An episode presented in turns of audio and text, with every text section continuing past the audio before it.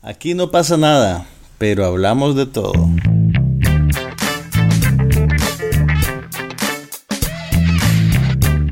Un podcast sobre cine, TV, tecnología y todo lo demás.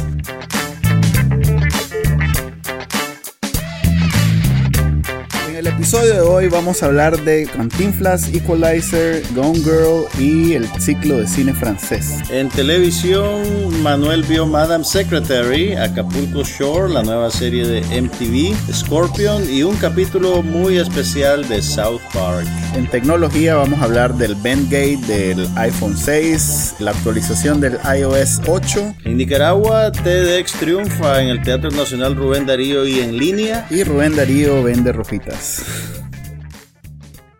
Ok, empezamos un programa más de No pasa nada del lunes 29 de septiembre. Ahora sí podemos decir fecha porque es actualizado. Y tenemos bastante de, qué hablar. Tenemos cine, tenemos televisión, tecnología y varios temas sobre Nicaragua. Así que bienvenido Juan Carlos. Eh, gracias, Manuel. Empecemos si querés con las observaciones sobre Cantinflas. Cantinflas, Cantinflas. Fíjate que Cantinflas me puso en, en una posición incómoda, Ajá. en la que todo crítico de cine eventualmente se, se encuentra. Y es decirle a la gente que la película que tanto le gusta y que tanto espera No es tan buena. es mala. Digamos, no es tan buena. No, no, no es mala. No, pero lo, lo que sí, lo que sí es curioso es que Cantinflas permite presentar un, un buen ejemplo de cómo podés tener una buena actuación en una película mala. ¿Qué, fue, ¿Qué dirías vos que es lo malo de la película? Mira, yo creo que lo malo de la película, para empezar, eh, el acabado de la película parece más de una serie de televisión que de una película de cine. Y también el ritmo narrativo, las escenas son, son bien cortas, bien planas, eh, digamos que favorecen claridad, pero sacrifican complejidad. Sí, pero, Entonces- es, pero es hasta cierto punto entendible que si hacen una película de Cantinflas la, la- la tengan que hacer accesible a todo público y a todo tipo de Sí, no, porque, porque Cantinflas no, no es solo, digamos, el, el- No tenés que hacer, digamos, una copia de las películas que él hacía. Ujú, Cantinflas es realmente un fenómeno cultural bien interesante, que además vivió en una época muy especial del cine, de la industria cinematográfica mexicana. Cantinflas está desde en, en el punto más alto, su carrera empieza cuando la edad de oro del cine mexicano está en su mejor momento. Y a medida que avanza la carrera de Cantinflas, paralelamente la edad de oro del cine mexicano empieza A ir en decadencia. Entonces, y él es parte de ese ambiente, ¿me entendés? Entonces, si vos haces una película sobre el hombre y su tiempo, realmente, o sea, sí, podés hacer una película simple, que todo el mundo entienda, Sí. que se concentre en reproducir escenas de su vida, pero el contexto que lo hace a él y que informa su carrera está más o menos está demasiado simplificado y anulado. Entonces, pues sí, es una película que se entiende y probablemente te reís de vez en cuando, pero no es lo que podría ser, pues, ¿me entiendes? Y, y yo como crítico de cine no me toca validar el gusto de la mayoría necesariamente. Sí. Pero bueno, a mí me pareció eh, eh, que el principal pecado, en, pr- en primer lugar, es eh, eso, hacerla accesible. Eh, eso siempre sacrifica arte, por decirlo de alguna manera. Ma- si queremos ponernos más filosóficos, sacrifica historia, sacrifica planteamiento del director. Pero también me parece que era un reto hacer una película de alguien tan conocido y de tanto tiempo. Pues fue, fue una, fueron varios años, fueron décadas de hecho. O sea, empieza en los 30, 40 Sí, y termina en los 70. sí. Entonces, resumir, Resumir cuatro todo décadas eso. de una vida, sí, es problemático. Por eso pues vos podés decidir irte por la esencia o concentrarte en, una, en un periodo particular de tiempo, pero bueno, eso es, es lo que es. Lo divertido de Cantinflas, creo yo, es que México la escogió como su candidata a los premios Oscar. Para la categoría de mejor película extranjera, cada país escoge una película y la somete a consideración de la academia. Y hay un comité en la academia que agarra todas las películas y hace como tres coladores, ¿verdad?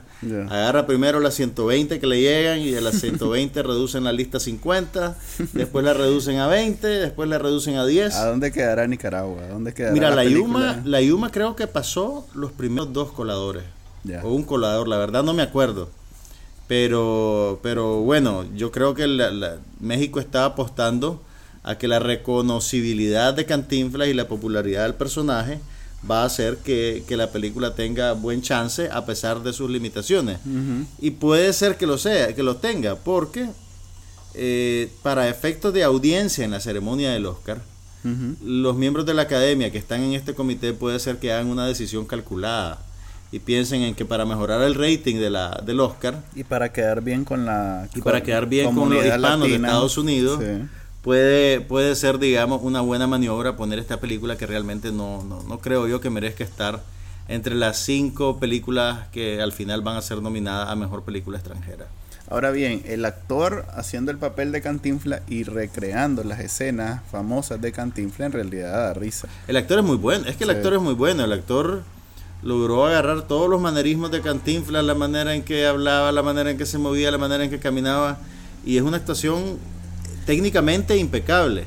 Sin embargo, la película no le permite ser más que una imitación.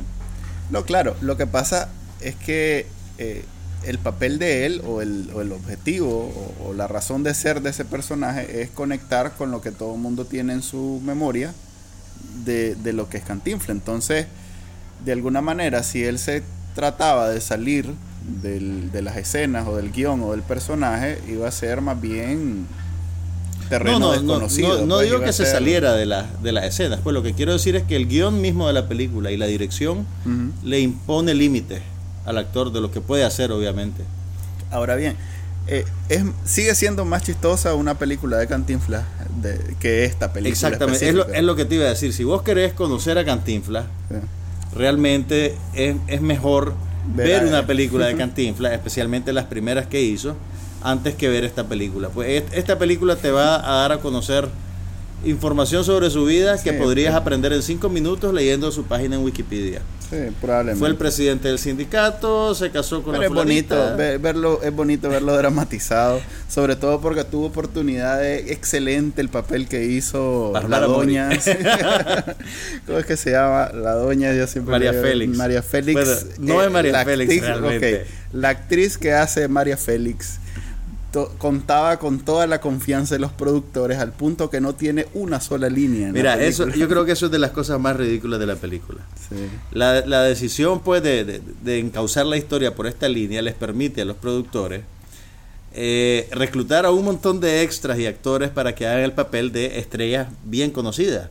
Entonces tenés a Bárbara Mori haciendo de Elizabeth Taylor que bien puede ser que, funcione, pero la película ni siquiera le da una línea de diálogo, creo, tampoco a ella. Tiene dos, tiene dos, líneas, de diálogo. Y la pobrecita unos lentes de contacto violeta que yo creo que no veía nada. pero tenés también a un, un, que se parece, que, que supuestamente hace del Indio Fernández y no se parece en nada al Indio Fernández. Otro que quiere ser Marlon Brando. Marlon Brando, ese fue el que más me gustó. Y entonces, e, e, estar viendo el, parecido o la falta de parecido de estos actores y extras con las estrellas originales, yo creo que es una distracción innecesaria en la película y que, y que pues te la, te la lanza al territorio de la parodia casi. Parece un sketch de Derbez. A mí me gustó y me pareció refrescante ver algo hecho en México en el cine que no necesariamente fuera... Eh, Una película de verdad.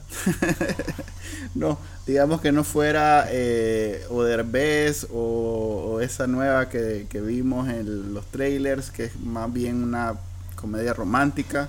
Eso me gustó, pues que en esto es el equivalente de una película épica eh, hecha en Hollywood. Pero mala. Pues sí, pero eh, es un esfuerzo que ningún otro país de Latinoamérica se ha animado a hacer. Yo creo que sí se han animado a hacer, pero lo que pasa es que no las vemos. Ah, bueno, tal vez Argentina tiene alguna Argentina y Brasil tienen, y Colombia tienen, tienen producción muy... Sí.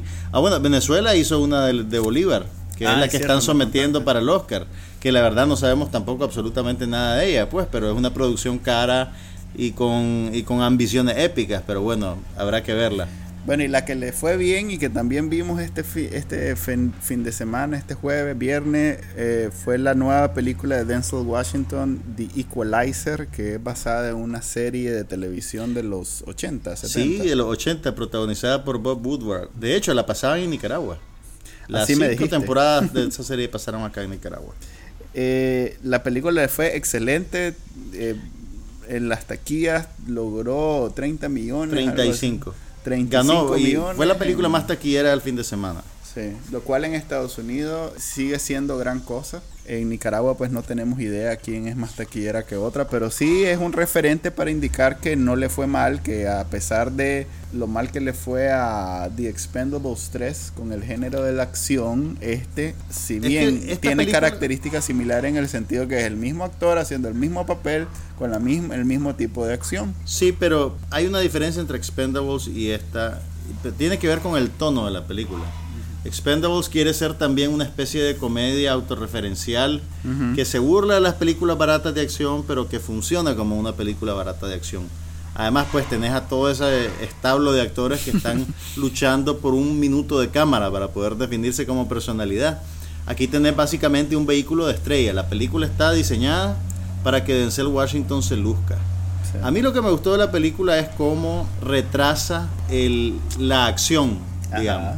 O sea, no, no me estoy refiriendo al, al efecto ese de cámara rapidito y el flash que a vos te gusta de Guy Ritchie, ya te vi la cara. Sí. Lo que quiero decir es que la película va como concentrándose en minucias Ajá. para retardar el momento en el cual la violencia explota. Y el ritmo en esa secuencia es un poquito lento hasta que sucede lo que va a suceder realmente.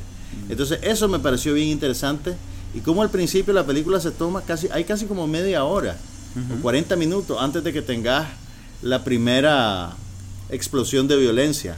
Yo creo que ese efecto más bien se logró en la, en, en- la edición, en la etapa de edición, cuando vieron que Don Denzel Washington ya a su edad no se ve tan creíble y deben haber cortado y, y dado forma a una película menos, con menos acción, con menos escenas coreografiadas, menos efectos especiales y más a la parte dramática, que es donde sí se puede lucir todavía sin ningún problema. Mira, pu- puede ser que haya sido producto de una consideración práctica, pero Sí. el efecto en la pantalla, de, de- de la narrativa como tal, ¿Te gustó A- más a mí que, me gustó. ¿Te gustó más que las otras que son prácticamente iguales? Este, como cual... como la de la que hace con Dakota Fanning. Ah, Man on Fire. Fíjate Man que sí, me gustó más que Man on Fire por una cuestión ideológica. Yo creo que en, en Man on Fire había cierto...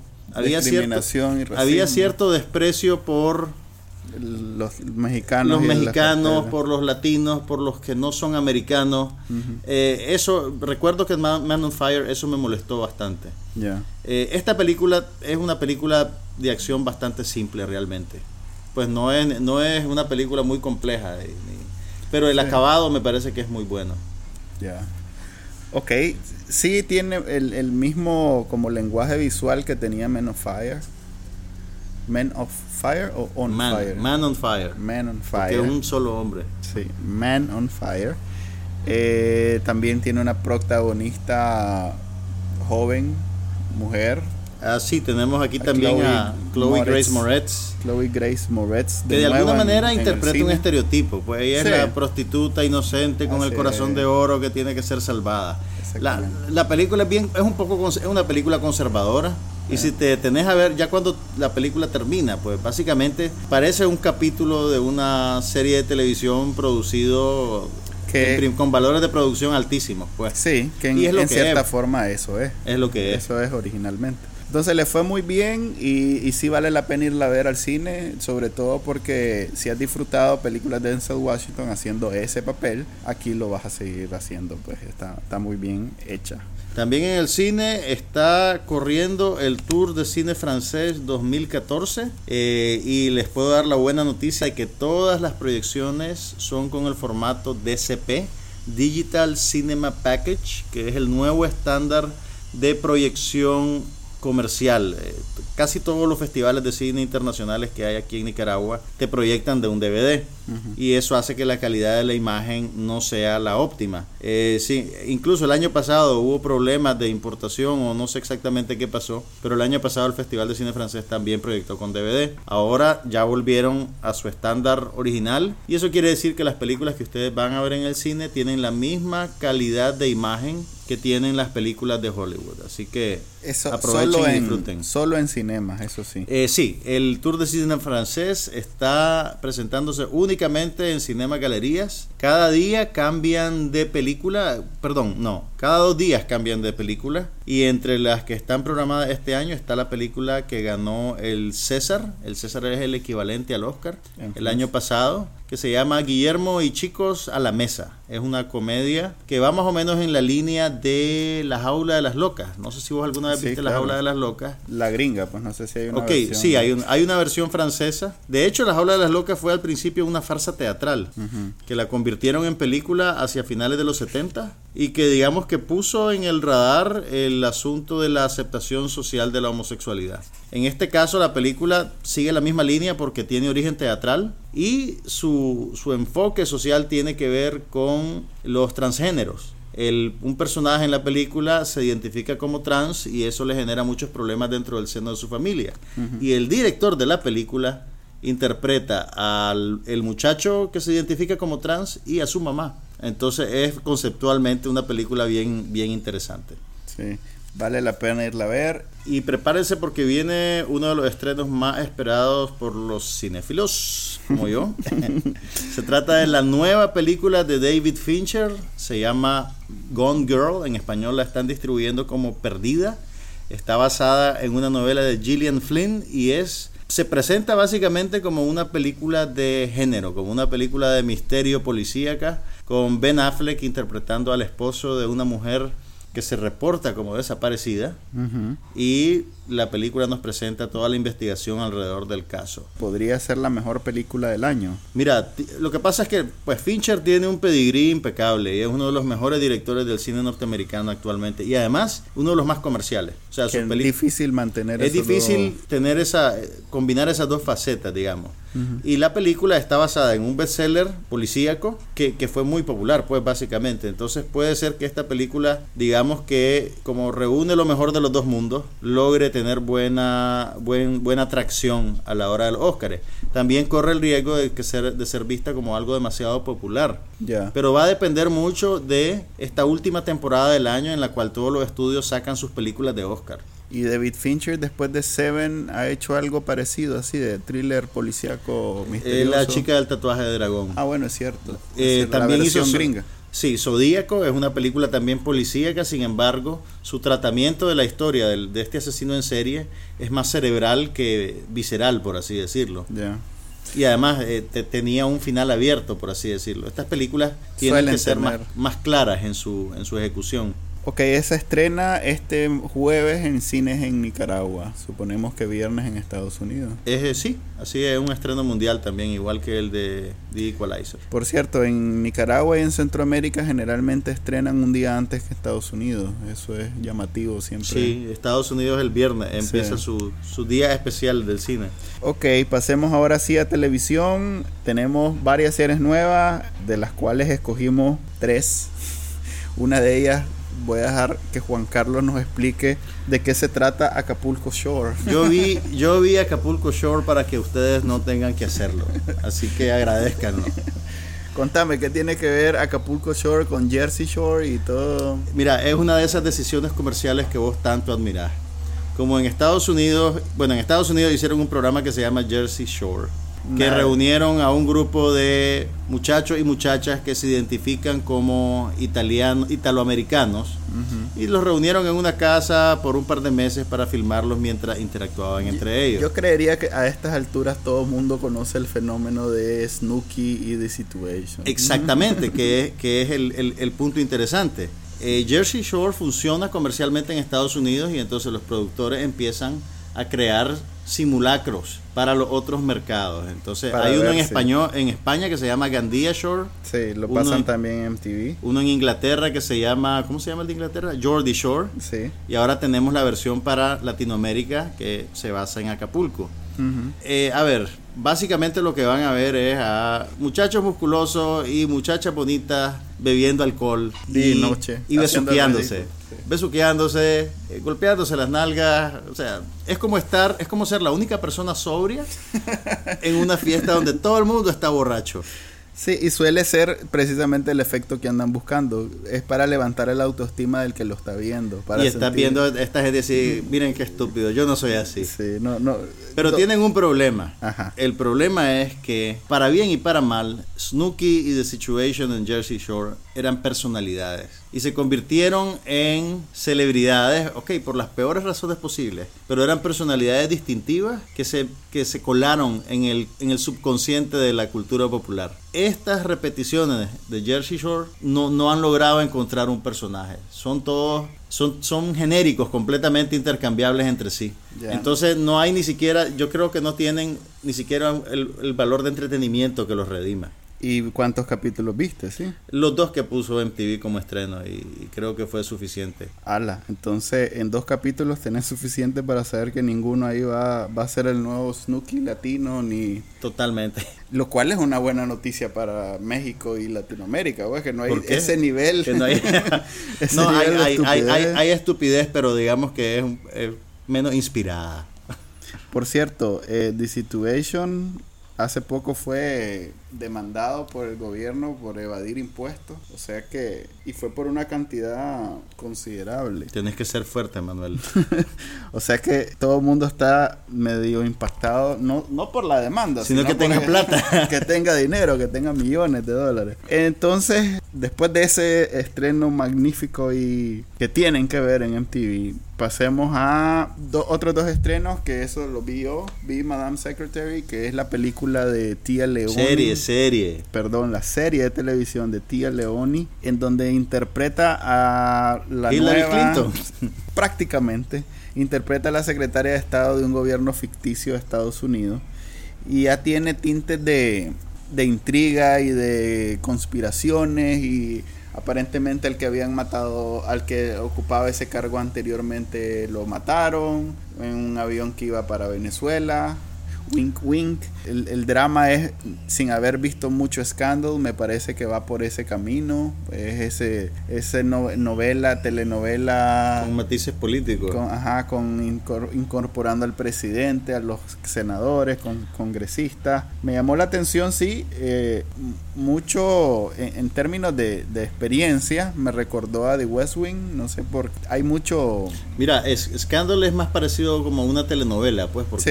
es un melodrama, tiene que ver con affairs, con romance ilícito. Este sí le da un espacio a asesinato. Washington, pues. Esta es un poquito más, más política. más política, pues, hay- más, hay- más sobria, digamos. Exactamente, hay, hay menos, menos, hay menos cuecho, hay menos cuecho que, que, que, digamos en Escándalo o cualquiera de esas otras novelas donde la Casa Blanca no es más que un recurso lejano y en realidad es el melodrama. En esta sí es, Sí, la política tiene, tiene que ver. sí, porque imagínate que el primer capítulo es de unos rehenes en Siria en donde hay que rescatarlos y ella busca canales alternos, lo cual me recordó también a The a. Homeland, Ah. a Homeland, pues Americans es un poquito más vieja, pero Homeland tiene eso también, que, que ah, incorpora este conflictos políticos, geopolíticos actuales en, en, en la, en la trama. Ok, solo viste un capítulo, pero vos crees Es que va, único que- que va a lograr Sí, yo creo que, sobrevivir a una primera temporada. sí, yo creo que ya está lista. O sea, e- esta va a ser la segunda hora después de The, Good Wife en CBS, que así la están poniendo, y va para adelante. Pues, o sea, ahí CBS está consolidando el domingo, que es el día que la pasan,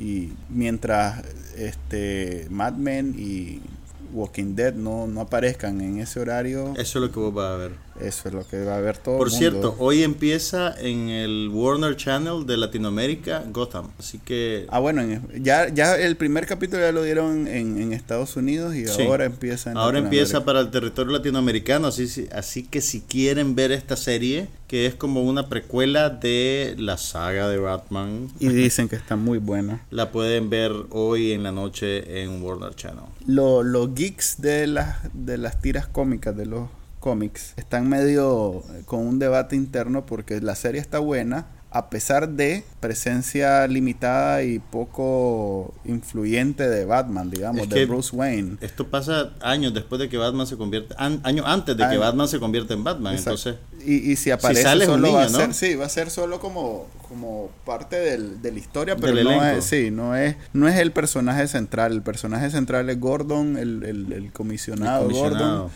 Este, y dicen que estaba muy buena, al punto que el actor que hace el comisionado Gordon se quebró la cabeza, una cosa así en una de las escenas. Sí. Es el muchacho de The OC. O bien, para los que vimos Southland, que es la serie policíaca de Los Ángeles. Yo, yo vi The OC y no me avergüenzo de ello. Bueno, las primeras dos temporadas. ya la tercera ya no la eso no es... Además de Madame Secretary, vi eh, la nueva película de hackers que se llama Scorpion que sí. Película. Perdón, serie. Sigo eh, obsesionado con la palabra película. La nueva serie es que se llama Scorpion, que también este, viene a a competir con todas estas series nuevas de equipos magníficos de contra el crimen y el es como CSI, No, no, más bien es tipo Shield porque cada uno de los personajes tiene una, una habilidad especial y entonces viene un superpoder. algo así, nada más que en, de, de geeks no es un superpoder mágico, un superpoder de habilidades, uno es ingeniero, el otro es hacker, Mira, ese, ese, ese modelo narrativo es tan viejo que Tarantino se burló de él en Pulp Fiction. ¿Te acordás que el personaje de Uma Thurman iba a hizo un piloto de una serie que se iba a llamar Fox Force 5 y eran cinco chicas que luchaban contra el crimen y cada una tenía una habilidad y la de Uma Thurman era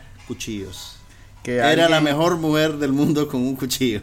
Alguien hizo la conexión entre ese diálogo de Uma Thurman en Pulp Fiction y Kill Bill, eh, el equipo de Kill Bill. Que son cinco chicas. Sí, que cada una tiene Para que veas pues como ya todo está hecho. Bueno, Scorpion la vi, eh, no, no, no sé si va a durar la, más allá de la primera temporada. ¿Hay alguien bueno con cuchillos? No, no hay nadie bueno con cuchillos, todo el mundo ahí aparentemente es autista. Pero además, además de ser autista. ¿Y por eso te eh, gustó? No, además de ser autista, todos eran genios de la computación. Entonces ya hay mucha conexión. Hay, mucha gente, hay escenas de gente tecleando furiosamente, ¿verdad?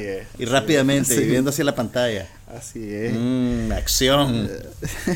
Pero bueno, después de Scorpion no, no, no me llamó mucho la atención ver alguna otra de los de los estrenos de la ¿Viste el crossover de los Simpsons y Family Guy? No, fue ayer y lo tengo ahí esperando verlo hoy. No, suelo ver, fíjate que ya abandoné la costumbre de ver religiosamente los capítulos de los Simpsons o de Family Guy. Solo veo así capítulos trascendentales y este sí lo estoy esperando, pero aparentemente lo que ha dicho la crítica es que no está bueno les comento el próximo programa. El que sí vi y me llama la atención y me llamó la atención por más cosas que simplemente entretenimiento fue el de South Park.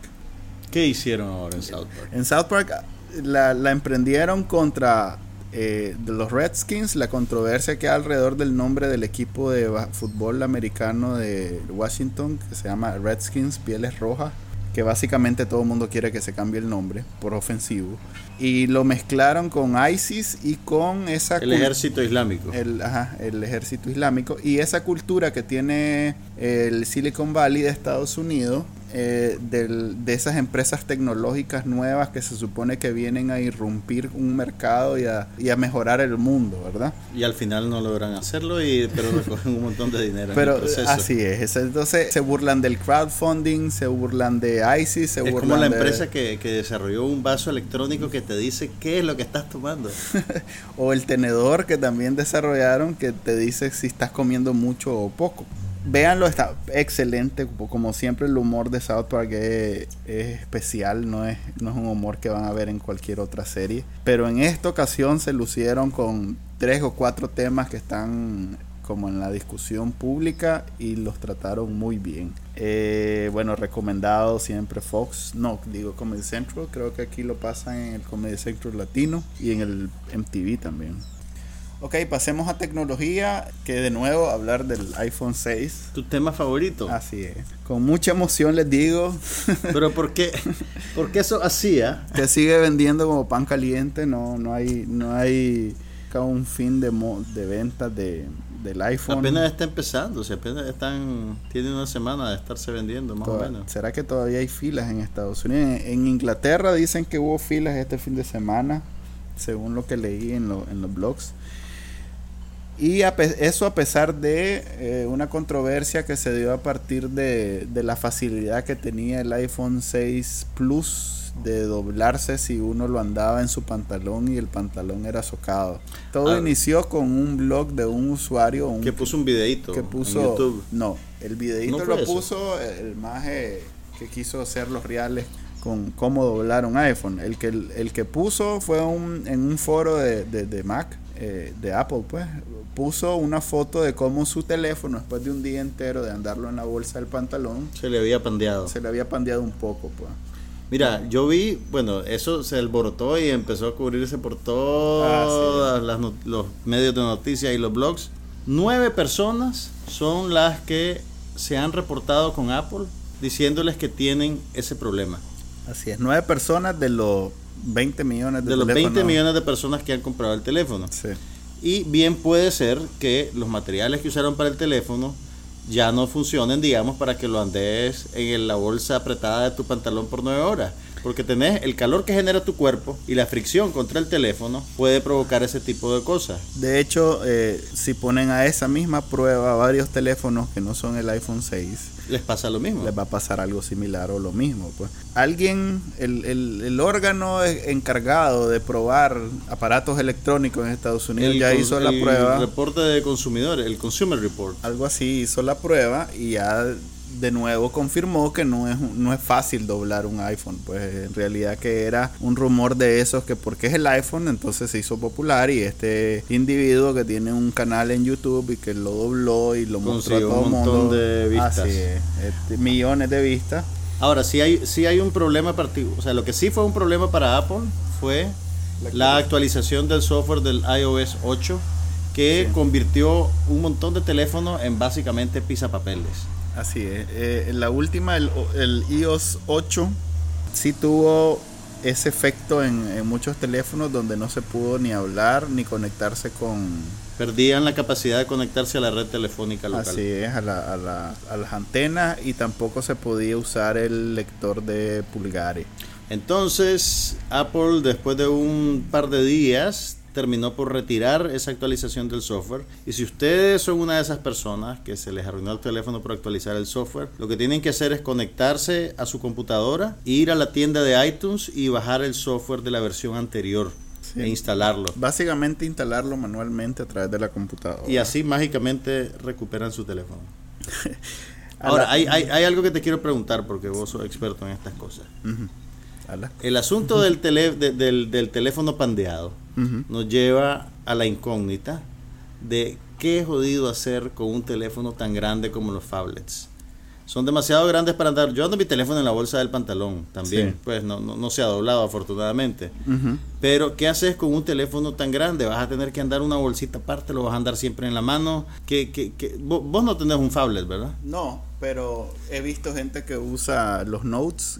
A ver, el, el, el phablet de, de, iPhone viene cuando ya tienen años de existir los phablets, pues, o sea que... Sí, sí, pero mi pregunta es qué hace la gente con sus phablets. Yo lo que he visto es que lo anda aparte, pues lo anda como, como quien anda... Eh, generalmente lo veo en, en, mujeres, los phablets. Que lo, lo, meten en el bolso y ya meten está. en el bolso y ya está. E, ese es realmente ¿qué hacemos lo que hombres con un phablet? eh, tener cuidado a la hora de guardarlo en el pantalón, eso es lo que hay que hacer.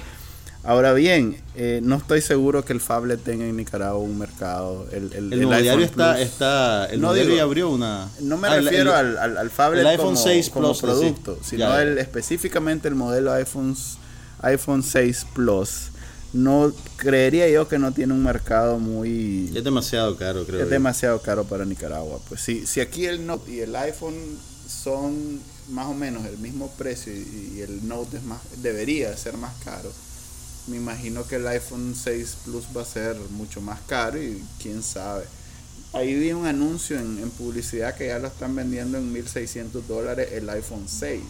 ¿Aquí en Nicaragua? Aquí en Nicaragua, te imaginarás. ¿Abierto o con contrato? No, abierto abierto así en tienda pues eso debe ser algún emprendedor que se trajo uno y no no lo vi en tienda sí en, publicidad eh, en la revista cinematográfica lo vi Aquí estaba. ah no perdón es una cuota de 1600 Córdoba en la Curazao y puedes reservar el tuyo por 300 Córdoba no 300 dólares 300 dólares. Con eso te compras un Moto G que es prácticamente las mismas características del...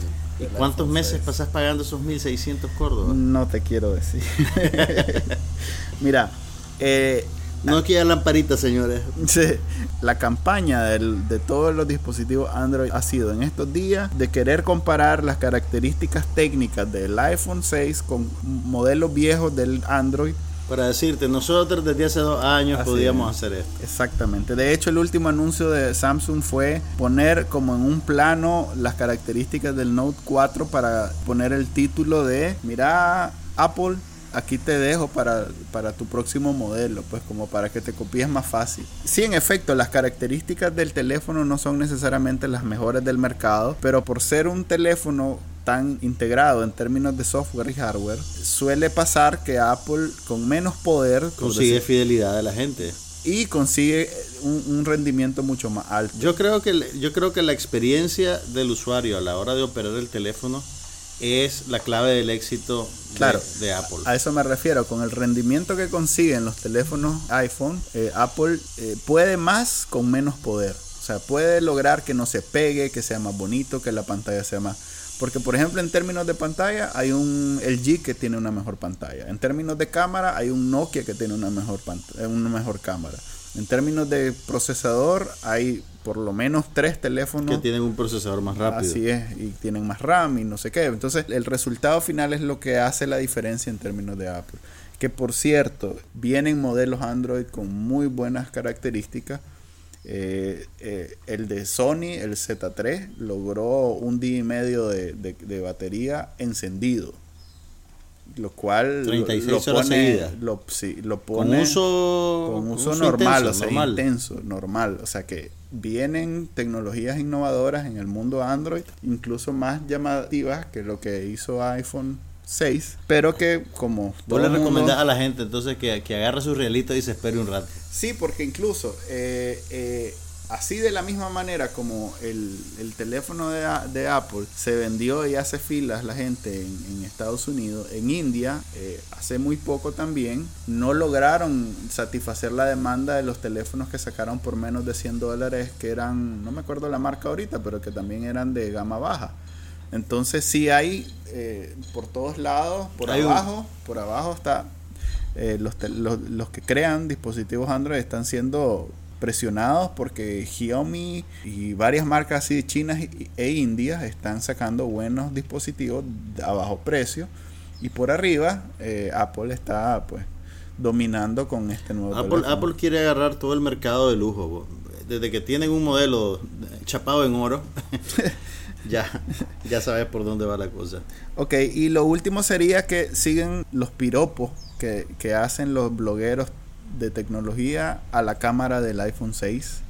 Mucha gente ya dijo que va a deshacerse de su cámara. que Ahora cuando- que ya tienen experiencia con el tienen- aparato. Así es, que era algo que esperaba que en algún momento las cámaras de los teléfonos fueran tan buenas que definitivamente se acabara pues el mercado de las cámaras digitales y creo que estamos llegando a ese punto. Pues el iPhone 6, todo el mundo el que lo usa en términos de cámara dice que es una maravilla. O sea que lo que el MP3 le hizo a la industria de la música CD, y lo que los downloads y el streaming le está haciendo a la industria del cine, ahorita los teléfonos se lo van a hacer a la industria de la De- cámara fotográfica. Así es, ahí viene.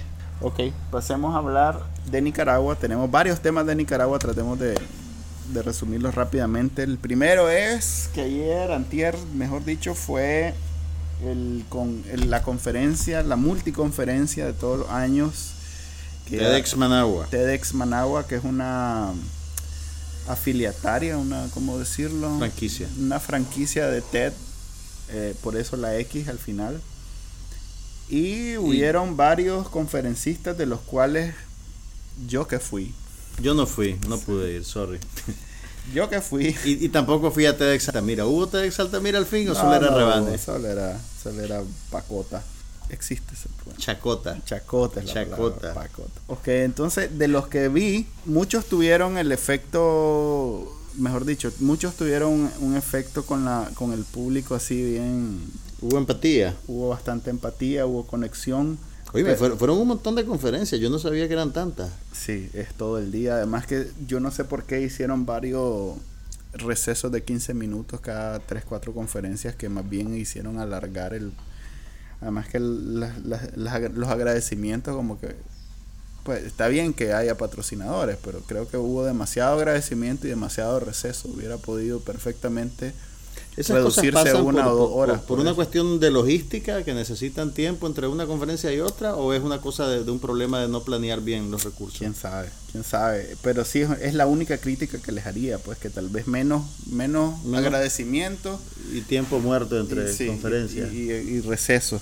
¿Hubo streaming simultáneo? Hubo streaming, pero dicen que como siempre hubo problemas, pero si le pasa a Apple con el lanzamiento del iPhone, no creo que estemos exentos en Nicaragua con, pero sí hubo bastante. Me metí rápidamente al, al, al, canal de TEDx Managua a ver cómo estuvo el streaming y vi 9000 conexiones. O sea que fue bastante, la gente que se conectó a verlo en, streaming. Pues. Y ahora, ¿las conferencias van a quedar disponibles en línea para que la gente las vea? Eso han hecho siempre, pero lo han hecho después de un tiempo. Este año esperaría que lo hagan con menos retraso, porque por ejemplo hubieron un par ahí que fueron eh, muy llamativas y que la gente creó expectativas. Hubo 13 conferencias y 13 presentaciones y una entrevista. ¿Qué fue lo que más te gustó a vos? ¿Cuál fue la que más te llamó la atención? Ok, aquí viene. La que más me gustó y la que creo que debería trascender a TEDx Managua debería ser la de Mónica Salaquet, que habló sobre la amenaza del machismo. Y habló del machismo desde el punto de vista de los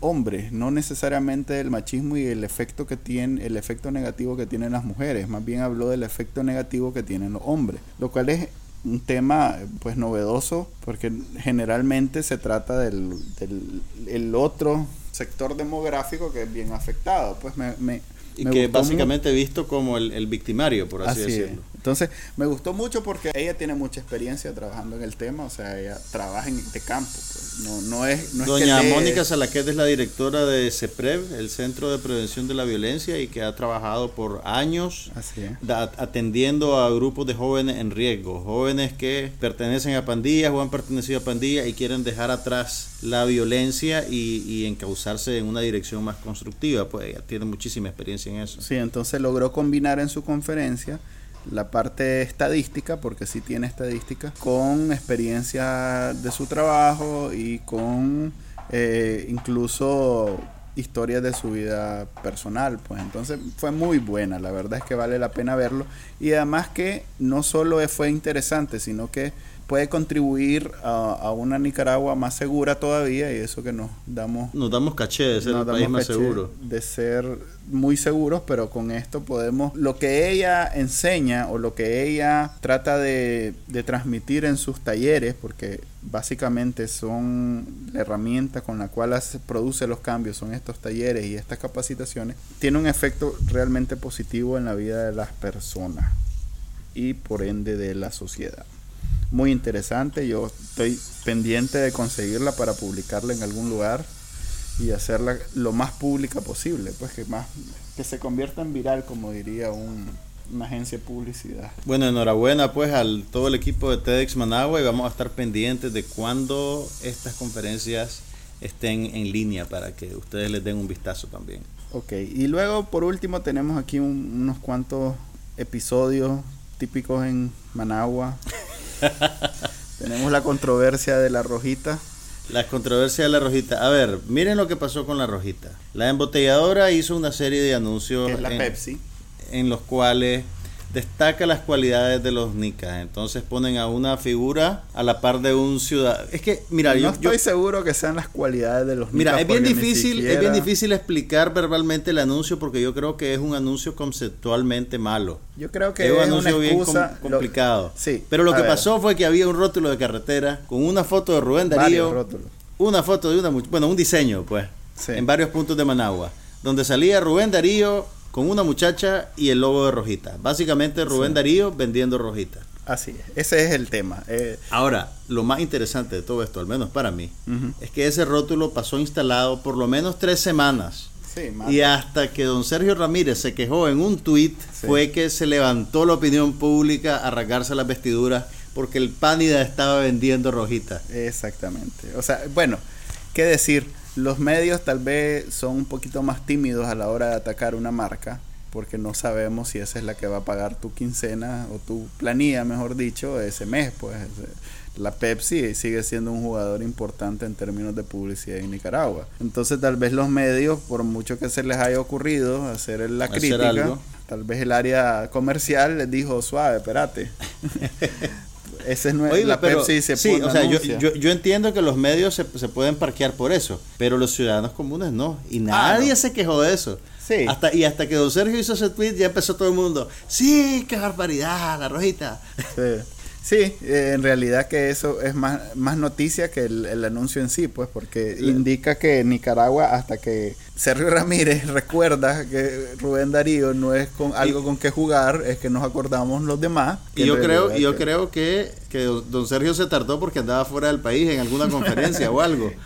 sí, debe ser. Fíjate que yo fui uno de los primeros en ver eh, eh, el, el, tweet y, y, en ese momento no estaba cerca de una computadora, pero dije, bueno, voy a comentarlo más tarde. Para cuando lo quise comentar, que fue horas después, ya todos los medios habían... Ya, lo habían levantado. Así ya ah, lo habían convertido. Y la Pepsi rápidamente quitó el rótulo. Ahora ya el, Estamos esperando que se disculpe. Porque está retirado. Además, hay una ley que prohíbe el uso de la figura de Rubén Darío en temas que no sean culturales o, o patrióticos. Lo cual me hace preguntarme ¿Por qué pasó tres semanas antes de que alguien se acordara que hay una ley? Así es, si los publicistas no te molestan en fijarse. Porque sí, en realidad, tocar a Rubén Darío con las manos sucias, yo me hubiera prepiado. Hasta Canal Nica lo hubiera pensado. Ah, sí, hasta nosotros lo hubiéramos pensado antes de.